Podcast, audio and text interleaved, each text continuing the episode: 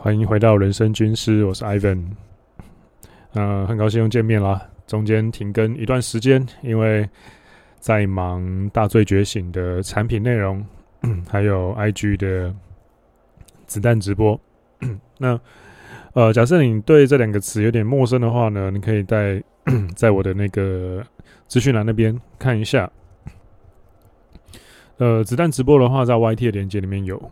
然后大醉的话，呃，大罪详情这个链接里面就有它的说明，主要是红药丸乘上七宗罪的一种知识课程。那今天呢，要跟你分享的是 EP 七十九，我还蛮喜欢这个数字的，那是个直数。那 年轻人该不该开 Uber？又或者是说，年轻人该不该开计程车？那之所以会做这一集呢，是因为今天礼拜天，然后录这一集的时候是十二月四号 的一个下午。那早上的时候呢，因为我还有健身房的工作，然后 其实我还蛮喜欢偶尔搭一下 Uber 或者是搭一下计程车的，因为其实 说真的啦，以台湾的人均 GDP 跟呃计程车或者是说 Uber 的价格来说。在台湾搭计程车或是搭 Uber 是，当然你在台湾本地去看的话是它是很贵的一个，可能成本比较高的移动方式。可是呢，其实，呃，你从别的国家或是别的都市，光是亚洲去看，你就会发现说，其实台湾的计程车非常的便宜，台湾的 Uber 也很便宜，贵一点点，比计程车贵一点，但还是算便宜。那 我还蛮喜欢搭 Uber 的原因，是因为有些时候你不管搭捷运或是公车，但也是可以骑车啦。可是最近下雨，我就其实不太想骑，而且我车子准备卖了。哦，对，假如你想要买一台呃保养的还算不错的 R 十五的话，那车龄一年多，骑了一万出头公里，你有兴趣的话可以私讯我，我会呃，我正在打算要卖车。好，广告打完了，这个就是这一集的工商卖车。那为什么有些时候我会喜欢呃偏好搭计程车，会偏好搭 Uber 呢？事情是这个样子的，就是我觉得很多时候，因为我现在做自媒体，那要生一些内容或者是想一些灵感的时候，会需要说相对安静、相对可以好好思考的时间可以多一点点。那搭车其实搭 Uber 或计程车的话就还不错，因为我可以有一个自己的空间。啊，在车上用 Evernote 打一些，比如说下一集 Podcast 的草稿啊，或者是产品的草稿啊之类的。那这是我觉得搭这种交通工具的利多了。加上其实我觉得跟日本还有香港比的话，其实计程车很便宜。那 这是我自己觉得的优点。那这个东西可能超过了，可能比如说呃计程车的车费，但是我只要能够创造出。打造出更棒的价值跟有趣的内容的话，那其实某些程度上，它可以直接算成我的产品开发的成本。我是这样去看的。那今天这一集为什么会生出来？其实要感谢早上的 Uber 司机哦。今天早上的时候，因为其实我有些时候会去搭 Uber 或是搭计程车，也是因为可以跟他们，可以跟司机稍微聊天一下。那今天的这个司机他跟我说了什么呢？呃，很有趣。我一上车，他就非常的很想要发表自己的高见，就是那种呃会主动聊天型的司机啊。但是呢，我会觉得说他可能一方面也是需要一个抒发，但是一方面他的一些论点我觉得蛮有趣的，所以我就开始 game 他，我就开始放一些 hook 让他让他继续的侃侃而谈这样子。那。这个东西呢，就是他讲到一个东西，他就直接劈头就说：年轻人不应该开 Uber。那简单来说，他对年轻人开 Uber 这件事情充满了气愤啊。那这个东西，我就想说，他后面就慢慢慢慢讲，他就觉得说年轻人太多，三分钟热度开一开，然后又又抢单，他又没有钱赚。那我就去戳一下说：诶，那所以大哥，你是因为年轻人抢你？抢你生意，所以你不爽喽？可是我们在民主国家，我们不是中共，市场经济就是可以就是逐优啊。那假设是服务比较不好，可能就会淘汰啊。这样我想说再戳他一下，看他会怎么样爆开。然后就说没有，单纯从呃成本去考量的话，一堆年轻人来开都是因为就是哦，我想要自由，没有想清楚，我就来开 Uber，然后，但是没有算清楚成本，三到六个月之后呢，哎，赔钱哦，杀出再再再回去，可能继续当上班族或打其他零工这样子。那 这个东西呢，不禁让我想到啊，其实呃，不分贵贱，职业不分贵贱这种话，纯粹就是一句干话，是有分贵贱的。那为什么呢？因为其实，呃，我自己觉得啦，像 Uber 或者是说像计程车这个东西，它在呃社工领域，又或者是说在心理学领域，有个词叫做，它算是社会安全网的一部分。就是，哎，你真的没办法，呃，你背了一堆贷款或者是欠债，然后你一时没有工作可以做，那你就只能够付出一些基本劳力啊、基本劳力。那要么呢，就是你去工地，要么就是去 开 Uber，要么就是送 Uber Eat。啊，大部分都是男生去做的啦，就有点像是古代，假设女生真的没东西可以做，那你啊，可能就只能出卖身体这样子。男人就是出卖很多非常廉价的、不需、不太需要技术的劳力。那当然，你可能会反驳啊，就是说我开 Uber 或者是我开计程车，但是我很会找路啊，很会怎么样啊，服务很好啊。那这个我觉得是，毕竟还是少数。当然，你假设能够在开 Uber 里面达到。千分之一、万分之一的精英等级的话，那你我相信你一定是有你的一套。但我觉得你做的东西可能就并不是单纯的只是开 Uber 而已了，你可能会往管理面或者是说 呃跨界合作的方面去走。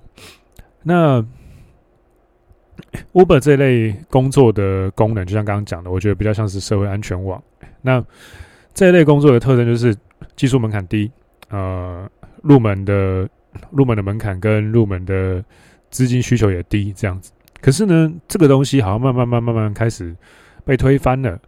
呃，慢慢、慢慢的开始有了所谓的你要说呃翻转也好。那我觉得这一个是就是一个非常有有趣的一件事情。那怎么说呢？因为照这个大叔，我记得他姓陈，陈大叔。那照陈大叔说的，就是他开他开 Uber 好像已经开了，他说几年了？六年还是七年？那他基本上是因为车子是他自己的，所以他可以稳定的赚钱。可是年轻人大部分他现在看到的，他跟一些他的同行聊天的内容是，哎，越来越多的年轻人加入，从疫情的期间开始，然后呢都只开可能三年呃三个月到半年。但是他们忽略开 Uber 的成本，然后最后会赔十几万到二十万，然后杀出。那成本是什么呢？呃，油钱，然后保险支付，然后 呃车子的贷款或车子的租金。假设你是原本没有车的年轻人的话，就最最最一般条件进来。然后接下来你还要去算一个东西，是四轮车的落地之后的折旧率，你会开始每一年都会有折旧，每个月都开始会有折旧。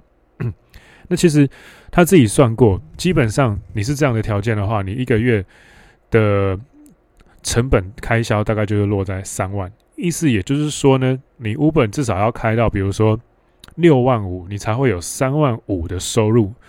但是给大家一个参考，我大学毕业第一年工作，因为有去国外洗一下学历，所以至少不是什么二十六 K 或者是二十八 K 之类的，是三十二 K。那三万二。也就是说，假设要达成我当初新鲜人的工作的水平的话，三万二收入的话，那等于说你开车要开到收入六万二。那也就是说，你尖峰时间大致上都要开，然后你也不太能够休息，然后你在车子上的时间并不能够低于七或八小时。而且，其实 Uber 或是像 Uber Eat 这种零工经济的东西，它有些时候其实是很看运气的，也很看天气的。像比如说疫情的时候，哎，没有人要出来，所以疫情的时候，其实 Uber 的生意好像也不太好。那我就蛮好奇的，就是跟大哥聊这个东西。然后，因为我一开始说真的，我真的以为只是你知道老人家生意被年轻人抢，所以不爽。但后来我深聊之后，发现说，哎，这个当然也是一个点，但是好像。并不是最重要，他还 care 别的东西。OK，所以我挖开之后发现说，啊，他单纯在气，就是年轻人的呃 资产管理的，或是金，或是怎么讲，金钱管理的概念不太好。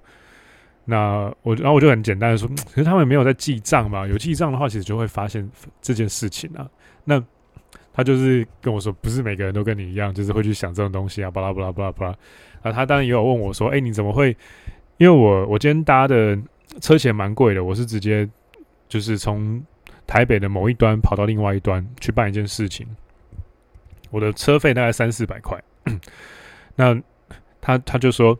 呃，他就问了一下我说工作是什么，就大概讲了一下，然后讲了一些我的看法。他就说听得起来，听得出来是一个很有很有计划，而且很有规划、有自己目标的年轻人。这样，我蛮喜欢你这小伙子的什么的。我就心里就想说，并你不用喜欢我，我也蛮喜欢我自己的。因为因为怎么说呢？他在讲这些东西的时候啊，我会觉得我会 care 另外一个东西是时间的成本，然后我就跟他聊。你可以想象成我现在的这一集 podcast，就是把跟这个司机大哥的聊天内容，再多做一些阐释，把它讲成单口相声的版本。那我就跟大哥说啊，我说，呃，但其实除了钱，我会去看另外一个东西，就是我自己的话啦。假设我要开 Uber，可能是，呃，当然被逼入绝境的是其中一种，但我觉得被逼入绝境这个东西，我有我别的选择，我回老家，然后去做别的东西就可就可以了。那。我那我会觉得说，假设我去开 Uber，可能是比如说我要做内容，又或者是说我要去得到一些灵感，我可能会去开 Uber。那当然，又或者是说，哎，我现在某一个节目的 fit，因为这个需要，所以我必须去熟悉 Uber 这个东西，我要去研究它，去产业调查、田野调查一下。那。呃，成本这个东西的话，我单纯会觉得说，假设我开这个东西，它可以带给我的呃收获得的东西，不一定要是有形的金钱，可能是一些有趣的故事或经验的话，那我也许会觉得说，这个是个可行的选项之一，所以我并不会绝对的否定 Uber 或是 Uber E 这种工作，因为其实我当教练的时候，呃，二零二零年那时候暑假，台湾直接二级还三级封锁，然后，就一堆。我周遭的教练朋友，他们就开始兼差送 Uber Eats 什么的，现在也是活得好好的，他们又回来教练业啦。所以那个时候我就觉得说，哦，这个工作这一类工作就是一个还不错的社会安全网，这样子，我也没有想太多。那但是我在跟大这位陈大哥聊天的时候，我就又聊另外一点是，假设是我的话，我会去思考了。我在三十岁的时候开，比如说二十五岁的时候开 Uber 五年，跟我在四十岁的时候开 Uber 五年。的差异，那我自己是这样想的，呃，从脑科学学习能力，呃，身体的条件跟素质去看，二十五开始的五年是很黄金的时期，它基本上会把你后面的中年的生活很大程度的定型。那四十岁以后的五年，基本上很多东西都定型了，你只是照着原本的轨道在走的。那，嗯，我自己的话啦，另外一个可能去开 Uber，就是因为比如说我老了，我要。交交朋友，单纯是出来交朋友，不是为了要赚钱，让车子跑一跑而已，不要让车子坏掉。那我去思考了这个年轻的五年跟老了的五年，就是因为这两个代价是完全不一样的。去量化的话，年轻的五年可能是你老了之后的五年的价值的可能五倍、十倍，甚至二十倍、百倍都有可能。因为你越年轻的时候，你做的很多选择会越有一些可逆的空间。跟影响到后面的分支线，简单来说，你年轻的时候多多打拼，你中老年的时候，你的树状图选项的树状图就会有多宽广。但是你年轻的时候越懒惰，你中老年的时候的选项就会越窄。所以这其实也是因为有些，这也是为什么有一些粉丝私下问我说，我该不该去做自媒体或干嘛的。我真的会觉得说，嗯，你你做可以做，但是不要太天真的觉得说这个就可以创业，这个就可以马上让你辞掉工作，可以马上让你怎样？因为这个东西越来越多人在做。那太年轻的时候你就掉进了自媒体的坑，我并不太觉得是一件好事。因为说真的，我现在能够，你看现在 Podcast 我做七十九集嘛，那线上产品、线上的课程产品我出了两种嘛，那还算 OK，还算是有一些些营收。那这个东西都其实都起因于我当时很冲动，跑出国念书，跑出国工作，再换国家工作，跑来跑去又换产业这样子。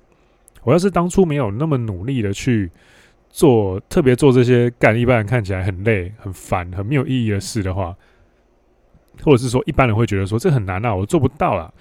嗯、这个东西嗯、太恐怖了，风险太高了，我做不到了。可是呢，其实就是因为你年轻的时候就很适合做这种呃高风险，然后挑战度大的难度的事情。那你失败了，其实你的沉没成本会非常的低啊，你可以马上再爬起来，然后马上再重新试下一个这样子。但是你中老年的时候，你心里的韧性可能就会更顽固喽，可能就没有那么可塑性这么高喽，可能对于挫折，对于挫折的容忍度就变低了哦。那这个时候，呃，你说，比如说我四十岁或我四十五岁的时候，我还有办法像年轻的时候？二零一二年、二零一三年一样，很冲动的跑出国念书，很冲动的，呃，抛掉大学的所有的课程的内容，就是只冲去地球村上课，然后半年冲到日检的一级这样子。我还有办法吗？或或者是说我后来还有办法再从就是东京，然后再跑去香港吗？那又或者是说又跑去上海呢？又跑去其他地方呢？我觉得四十五岁的我应该不用想也知道，应该就是不就不行了吧。那个时候已经有太多的包袱了，有太多的卡住我的东西了，甚至有家庭了。那这个时候，我觉得就会带出一个我今天想要讲的最大的重点，就是策略的发展以及思考会决定你怎么做。那我自己的，我自己对年轻的时候的年轻人，或者说年轻的时候的我的看法，我会觉得说，年轻的时候你就是应该投入在各种 呃高风险的实验里面。你就先去最大程度的尝试错误玩，这样会有几个好处。这个其实就跟 game 或者是说《红药丸觉醒》之后，你要先靠约会这件事情是一样的了。你先一开始在越早的时间点，越能够开始最大化自己的选择权的话，你后面的树状图会越广。就像你玩游戏一样，那假设你一开始就没有要好好的冲，你就 bad ending 走一个安逸选项，你后面就会很容易。就更加的 bad ending，你的选项就越来越窄，越来越窄，越来越窄。那这个东西其实，我觉得今天这位陈大哥他会这么的对这个现象这么的生气，其实呢也并不是因为说啊 Uber 这个工作真的很烂。你要说它烂吗？好像也没有很烂。你要说它好吗？好像假设你去见家长或者是干嘛的，然后女方的家长问你说：“诶，那所以 Ivan 你做什么的啊？”哦，我我开 Uber。我假如开 Uber 的话，我可能会这样顿等一下这样子。那假设是比如说，哎，健身教练，然后或者是说当主管，那我可能就是说，哦，没有，我当主管，我在某某产业当主管，某某产业当健身教练之类，这个好像就哎，好像就 OK 一点这样子。那所以这个东西你要说职业不分贵贱吗？我相信这个绝对是个干话。你今天去见家长，假设你你说的东西并不是开 Uber，你可能更糟。比如说，哦，我是捡回收物品的回收业者，当然我知道回收业者其实某一些很赚。但是，你知道人家的观感就是对方家长的观感就是会不一样，有些时候会有一种那种眼神跑出来，那你就会知道说啊，干，这个社会是有阶级差异的。呃，社会这个东西不太可能会没有阶级差异啊，人是动物。那这个东西就会变成说，呃，你的策略的发展跟思考，你的中心，你这个人的思想的中心主轴到底是什么？假设你是真的有很合理的原因跟背景，然后你去开 Uber，又或者是说你选择了一个没有那么常态的工作，或者说没有那么常态的事情去做，或者没有那么常态的角色的话，那我觉得就觉得嗯，这 OK 啊，因为你有自己的人生的假设，那你有你自己的呃一些定夺。但假设你今天是没有，你今天当然就是一个 OK。韭菜筐，你就是韭菜一样，就是被 Uber 公司当韭菜割，被剥削当血汗劳工。只是他们会跟你说：“哦，Uber 伙伴，外送伙伴这样子，司机伙伴。”那这个东西，其实我就会想，我就会我就会觉得说，你是不是要去思考一下，这个赛局是不是其实做庄家的最赚？你只是庄家手中的一个牌。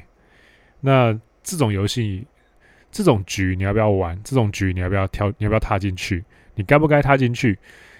呃，你踏进去的代价什么那些东西，你有没有拿捏好？你有没有衡量好？这个东西，我觉得就是一个，其实你要花时间成本去思考的事情啊。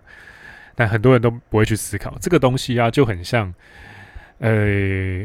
现在你知道线上课程盛行，很多人有些人会觉得说，哦，这样讲，我就这样买，这样子，或者说可以怎么样，我就这样子，我就这样买，这样做，那就跟韭菜一样就被收割了。尤其是那种股市的、金融的产品这样子。可是我就会觉得说，假设这个东西真的都这么的方法都这么的好用，这么的那个的话，很多时候其实他们没有必要拿出来啊，分享啊。那这就是另外一种思维了。那。年轻人该不该该不该开 Uber 之类的？我的答案是，一般来说不该。但是，但是假设你是一个非常有想法，然后你开 Uber，或者是说你做外送，呃，你是有一个非常明确的中心主旨，跟你想获得某种经验的话，那我觉得你就去。所以这个东西啊，会在更升升级成说，年轻人该不该叉叉叉，或是该不该圈圈圈？这个东西其实，呃，我自己会觉得啦，这种很落俗套的大众议题，很多时候，假设你自己没那么大众，你是有自己坚定的一个想法，你是有一个 mental point of origin 的话，你根本就不用去 care，你就是会觉得说 I don't give a shit，这种东西一般人才需要考虑，我不是一般人，我不需要考虑。那当然，我们聊天的时候不能够这个样子。我最后啊，还是跟计程车司机稍微分享啊，然后讲这些东西啊，然后他问我说：“哎、你们那你们这样当教练一天多少啊？呃，课时费怎么算啊？佣金怎么算啊？爬树怎么算啊？学生是不是都女生啊，还是都男生啊之类的这种东西，就稍微交流一下，然后也聊也聊了一下，说他年轻的时候在贸易公司做了大概十几年，然后 因为后来。”贸易公司的需求没有那么大，他就回来用自己的车，然后去开计程车这样子，也算有个稳定的收入。那就稍微我会觉得说，当然了，在这种严肃的议题之后呢，我就还是去和缓的去 game 一下，培养一些能力这样子，然后培养一些那种跟他人聊天对话的能力这样子。